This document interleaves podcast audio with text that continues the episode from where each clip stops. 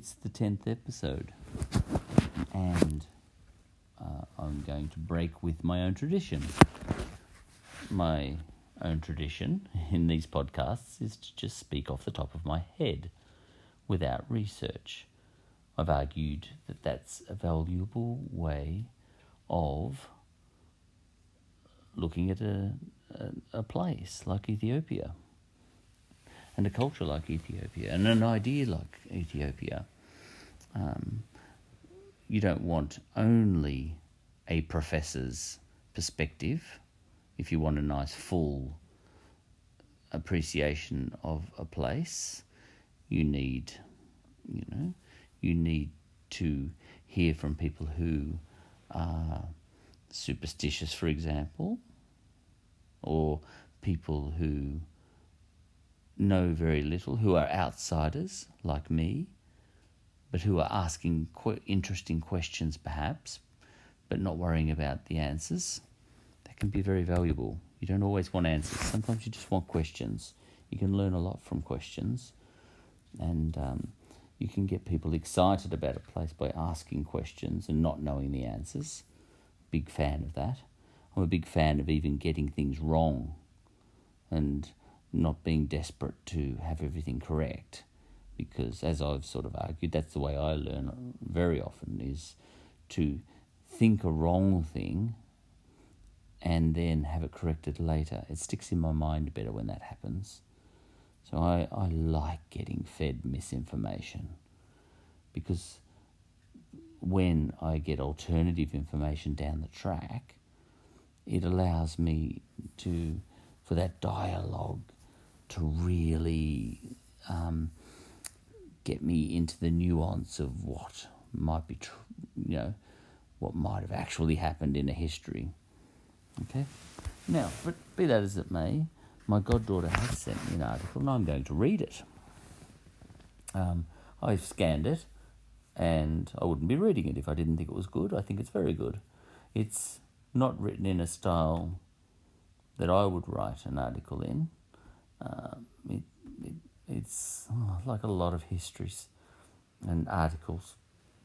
It goes back in time to, you know, periods in time where there's no primary source records at all, and it says this happened, then that happened, and then these people did this, and then these people did that, and, you know, Ethiopia, um, you know, the seat of power moved from here to there, and there's very little in the grammar to suggest that, you know, there might be any um, doubt in what they're saying. You know, it's pretty much presented as, here's a chronology of things that happened in Ethiopia. And personally, I like articles that use grammar that suggests the author is not that certain of themselves. Having said that, Um, in the extract that my goddaughter has sent me, the very first words do, you know, for the very first part of it at least, uh, the author does um, have a qualifier in there, and doesn't say such and such happened, you know. Um, the very first line of the article that I'm about to read, and here it comes, says that Ethiopian legend says, boom, boom, boom, and then goes on to talk about Lalibela. But as far as I remember scanning the article, that's missing from the rest of the article. Okay, let's read it. And it does start with Lalibela. And just match this up with everything I've been speaking about in the previous nine episodes. Um, and as I read it, I don't know who has read it. I thought... Um, My goddaughter said, daughter said it might have been commissioned by Oxfam, this article, but she has only sent me a middle section of a much larger uh, article, so I have no idea who wrote it, and I have no idea of what was said before this little section and what was said after. So what we're getting is um, a little section of someone's perspective, and we don't know who that person is. So, um, any validity that this episode has has to be found in the words themselves. And, you know, that can recommend an article. You don't have to. Uh, if you're going to write something about a a place like Ethiopia, you don't have to give your qualifications as a history professor or whatever. Your very words can betray or recommend you as a bad or good source. You know, I'm a bit of a believer in that. Like, my children aren't allowed to use Wikipedia as a source at school, whereas I like Wikipedia, you know, and I don't always check who wrote the Wikipedia article. You can check that sort of thing, but I don't bother. Um, but I often say to myself, um, if you've got a keen eye, you know, or if you if you've got a nice doubting mind and you you doubt everything you read, like I do, then Wikipedia is fine because you're not taking it as gospel anyway. Um, so, you know, I read an, an article on the liberal arts, the Wikipedia entry on the liberal arts, and it was worded beautifully. I didn't check who wrote it. I didn't check who wrote it.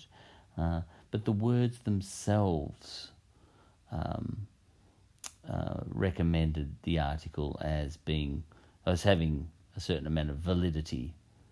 And it wouldn't have mattered whether it was written by a professor who had done fifty years training on the liberal arts, or if it had been just a bloke uh, in a t-shirt in his shed writing the article. Um, the article stood up as being good just in the way it was worded.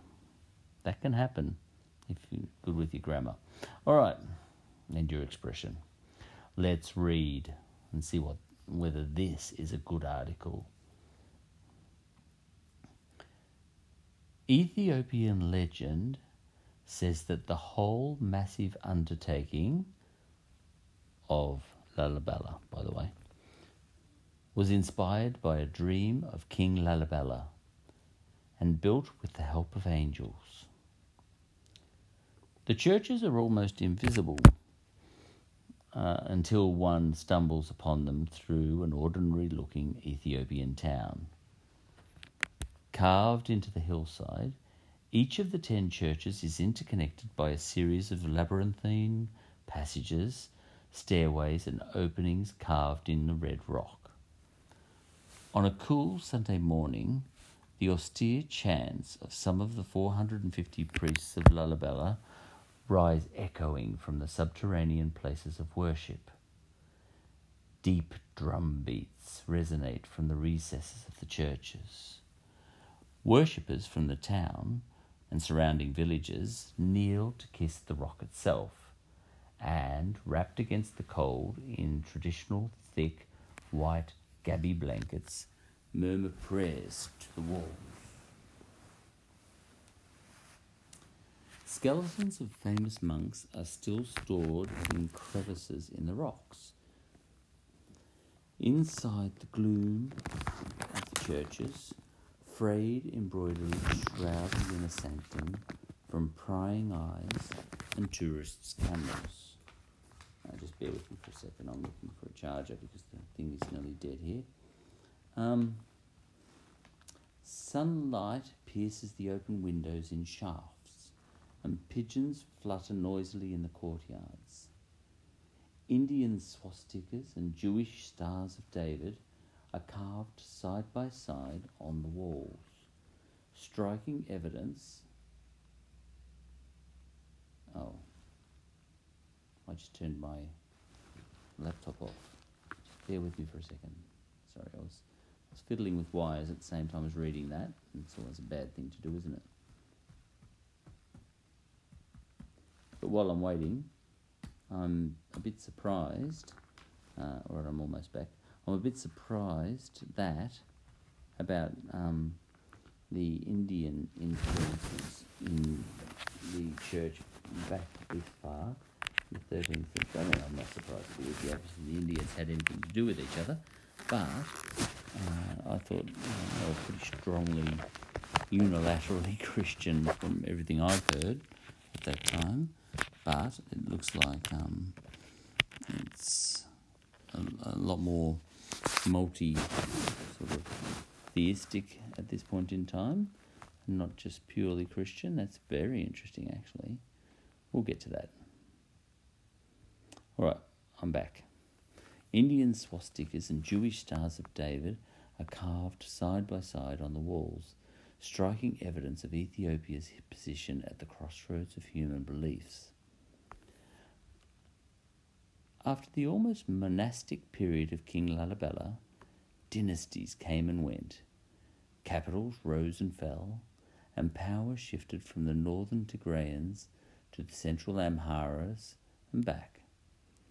Society oscillated between anarchy and feudal monarchy, closely associated with the Orthodox Church. Literature and philosophy flourished. Stop the press. I wonder what sort of philosophy. Um, connections with the Greeks and the Romans and all that? Cassie will have to find out about that. Okay, back to the article. There was no fixed capital, but the seat of power was effectively wherever the king and his army happened to be camped. Islam had filtered into Ethiopia from Arabia since the time of the Prophet Muhammad, and its strongholds were naturally towards the east of Ethiopia. From the mercantile city of Harar, Ahmad ibn Ibrahim al-Ghazi, nicknamed Gragn, the left-handed, rose up against the Christian emperor Lebna Dengel in fifteen twenty-seven. Gragn launched a jihad against the Christians and overran much of the country, burning churches and looting gold wherever he went. And Cassie, I wonder whether this is the Christians reporting this, but anyway, let's plough on. His armies, demanding conversion to Islam or death, reached as far north as Axum. But travellers' tales of Ethiopia's Christian empire had filtered out to Europe. In response to Lebna Dengel's appeal, the Portuguese sent a group of musketeers who contributed to the defeat and death of Gragn in fifteen forty-three. Okay, now next screen, which I have to find. Here it comes. Ah, and the next screen speaks about the coming of the Oromo. All right, we've just talked about the Islamic people coming into the east and uh, redefining Ethiopia somewhat, and then what? The um, the Christians asking the Portuguese to come and help. Okay, I can understand that. Okay, the coming of the Oromo. And, oh, just by the way, the Portuguese did come, and um, my goddaughter was talking about that, and the Jesuits, and, oh, Cassie, you won't mind, but um, I'll just say my goddaughter had a wonderful way of saying Jesuits, and it might actually be the right way of saying it. She said it in such a French way, and I think it is French. She said the Jesuits, and I had never heard that before, and I loved it. Um, and I might, I might start calling the, you know, we're all Catholics, you know, but I might start calling the Jesuits the Jesuits. Yeah. Um, I wonder what that would be in French. I did French, but I, je, I, je sweets. I am sweet. Whatever. Um, I have a sweet. Okay. The coming of the Oromo.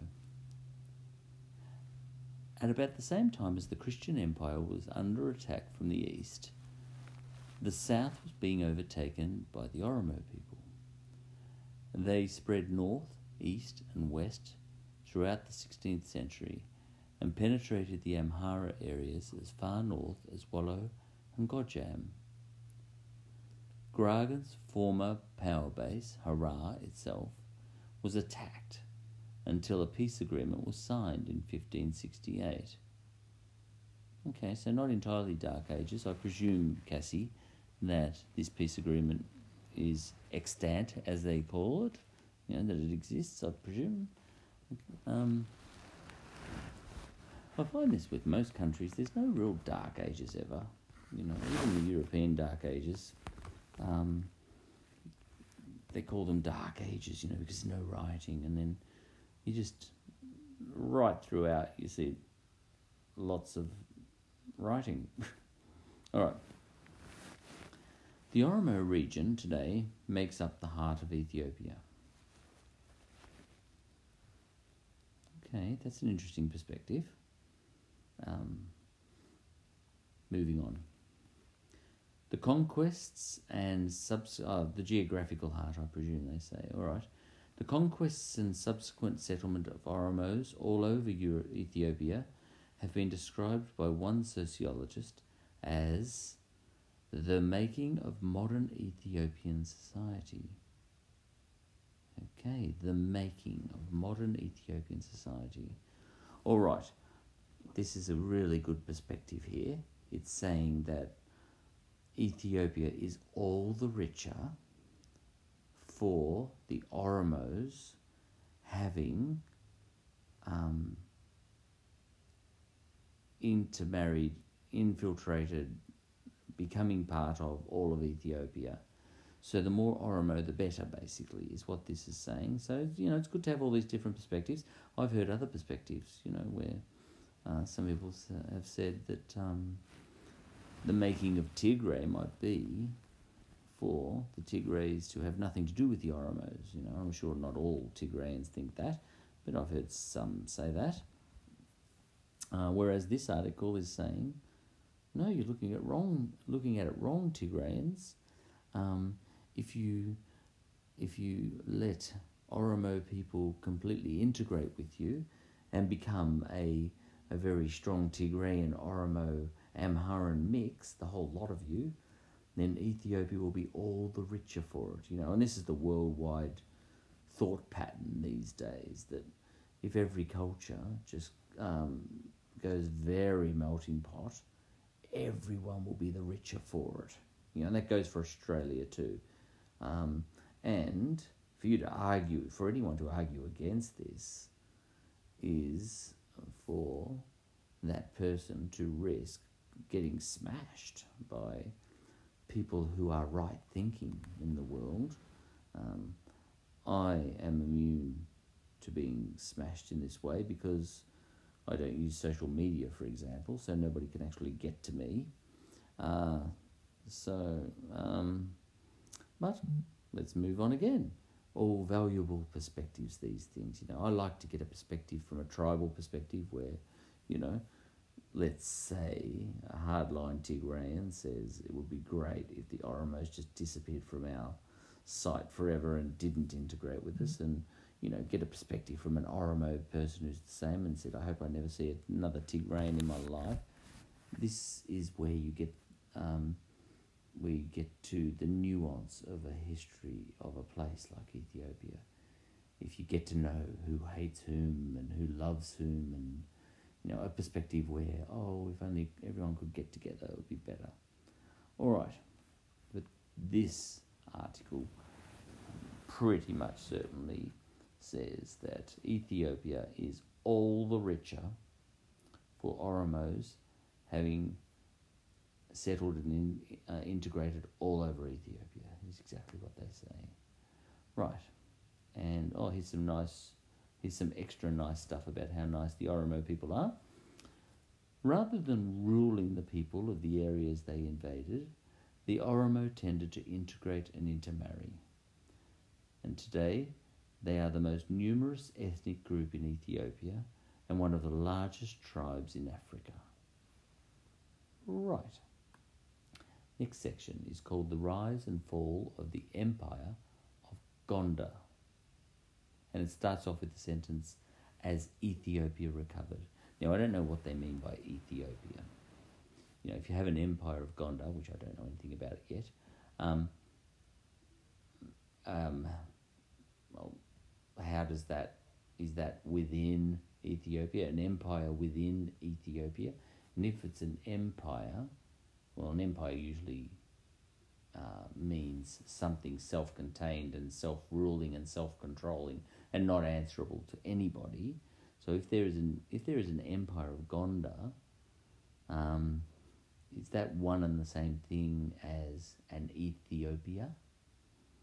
Or is Ethiopia at this point in time uh, a you know a term we're using these days for the entire region as a whole?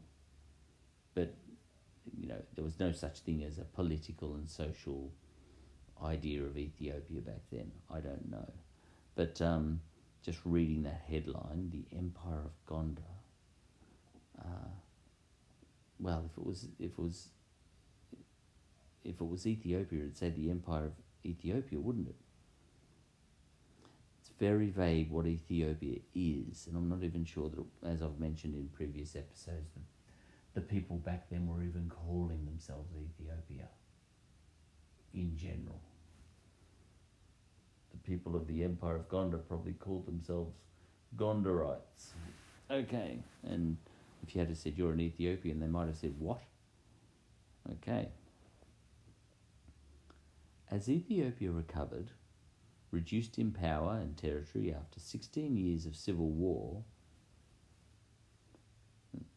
is this between the Islamics on the one side and the Um, and the uh, Christians slash Portuguese on the other, or the Oromos invading and that's the civil war, or both?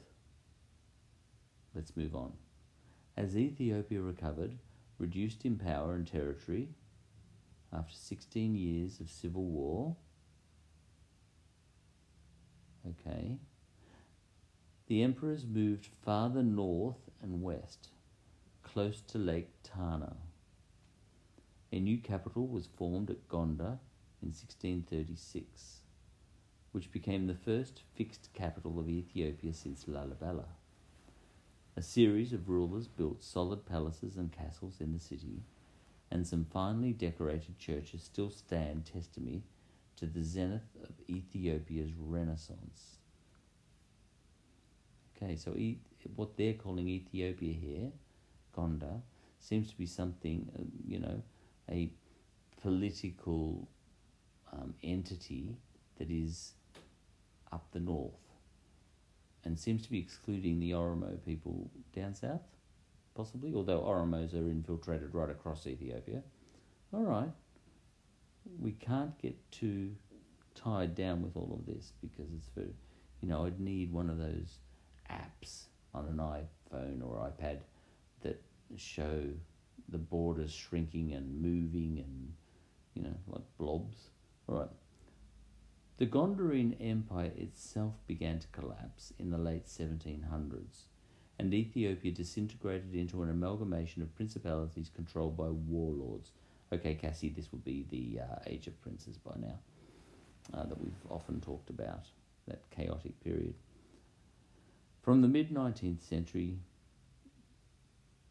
after that, uh, two unifying leaders, Tewodros the Second and Johannes the Fourth, started to pull Ethiopia together again. The next section reads, Enter the British, which I've spent a fair bit of time on in previous episodes. Right. Tewodros the Second tried to gain support for his reforms and technical schemes by writing to Queen Victoria.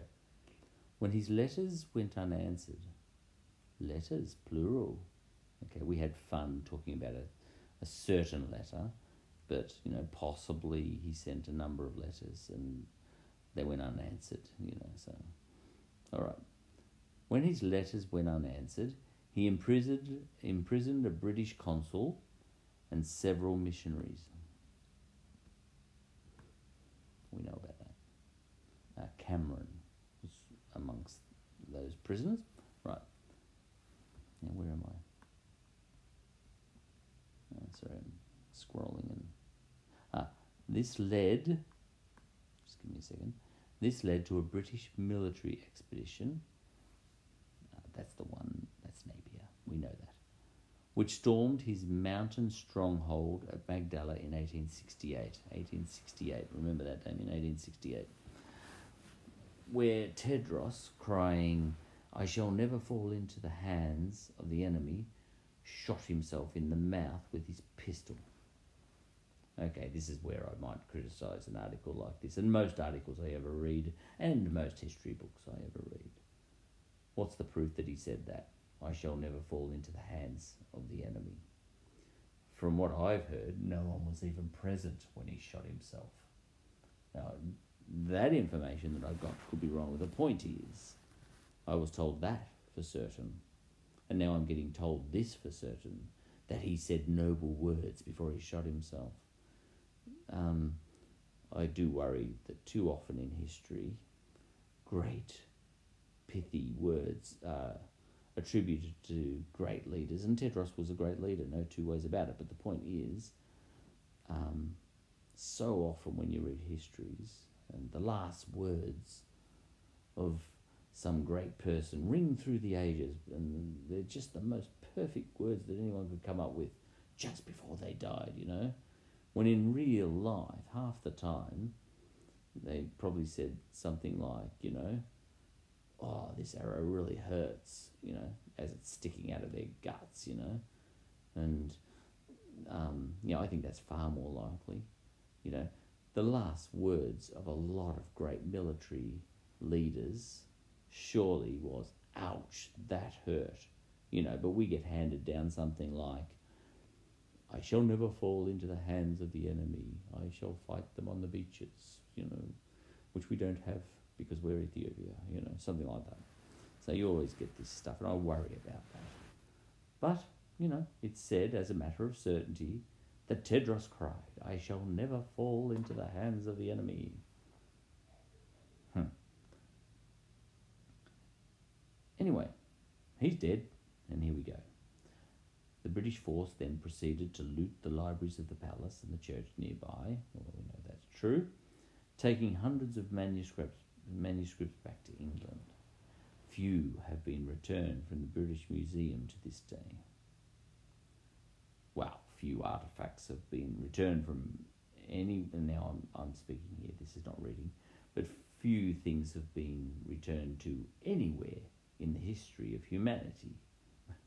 So that's not unusual that Britain would not return things. If everyone returned everything, well, you know, has anyone ever thought that through? I think people have, actually. And it starts to get really ridiculous. Um, but still, you know, I personally like the idea that of something that's very clearly associated with the culture of a person, a place, like, you know, the Elgin marbles really, I think, do belong back in Greece, and these manuscripts do belong back in Ethiopia. But there are other things that you're not, you know, it's very hard to um, return things um, in a way that makes any sense, but we'll keep going. Few have been returned from the British Museum to this day. All right, this person reading this, you know, might be suggesting that he or she thinks they should be. Okay.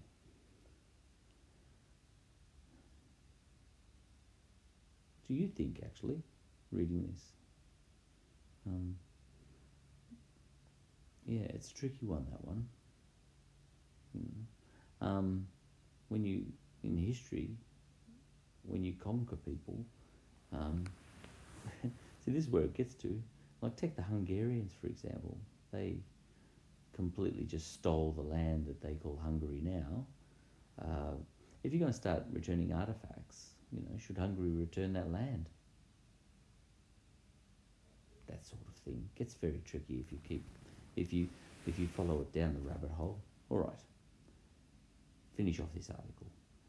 Johannes the fourth, a chief from Tigray, succeeded in holding the expansionist forces of both Egypt and Italy at bay.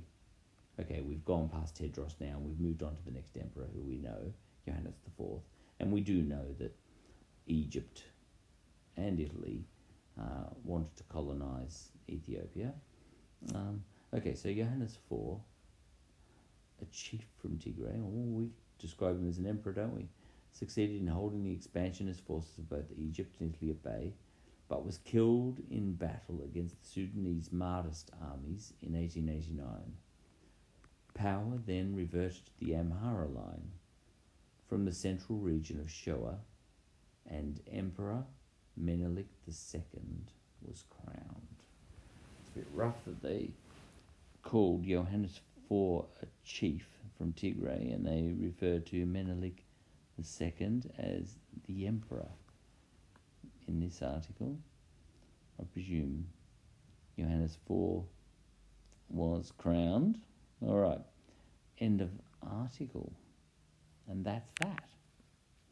There is my instant episode ten, in which for the first time I've actually read something. I won't be making a habit of that, I don't think, but then I don't make any promises about anything. I don't know what I'm going to do in the future. End of episode. Until next time.